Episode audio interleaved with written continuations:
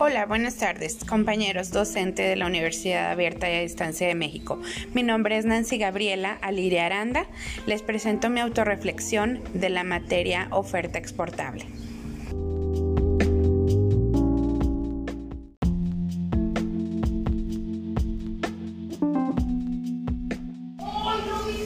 Respondiendo a la pregunta, ¿qué nos aportó el generar las evidencias de aprendizaje de la unidad 1,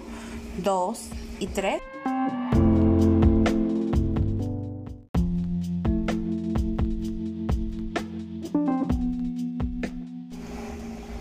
En lo personal puedo decir que para mí fue muy importante el conocer la oferta exportable, el conocer qué productos y mercancías se pueden exportar, cuáles son las condiciones, la identificación, los tipos de productos y mercancías, las restricciones arancelarias y no arancelarias que requieren los países y nosotros como país para el despacho de las mercancías. El concepto y la certificación que requieren los productos para la exportación.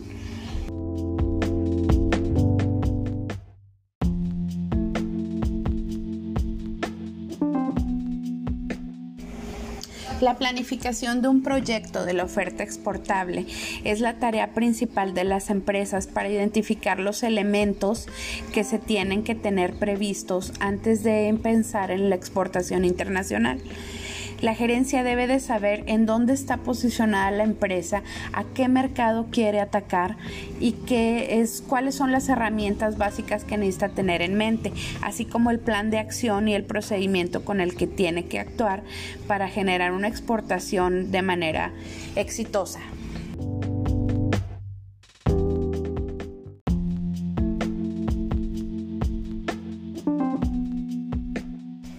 En la unidad 1 aprendimos a seleccionar nuestro producto de la oferta exportable, a ver las características y las especificaciones del empaque, a ver si necesita certificaciones, si necesita, tiene alguna restricción del comercio internacional, si necesita certificado de autenticidad o tiene que cumplir con algunas normas de las leyes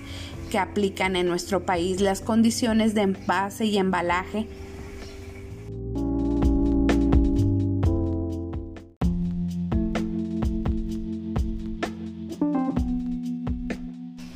la unidad número 2 vimos la documentación que se necesita, el sistema aduanero internacional, los trámites, así como la selección de un agente aduanal que cumpla con las características de los requerimientos que nosotros necesitamos para la exportación de nuestro producto, las estrategias para la exportación y las estrategias para ingresar a otro país, así como el cumplimiento de las regulaciones arancelarias y no arancelarias.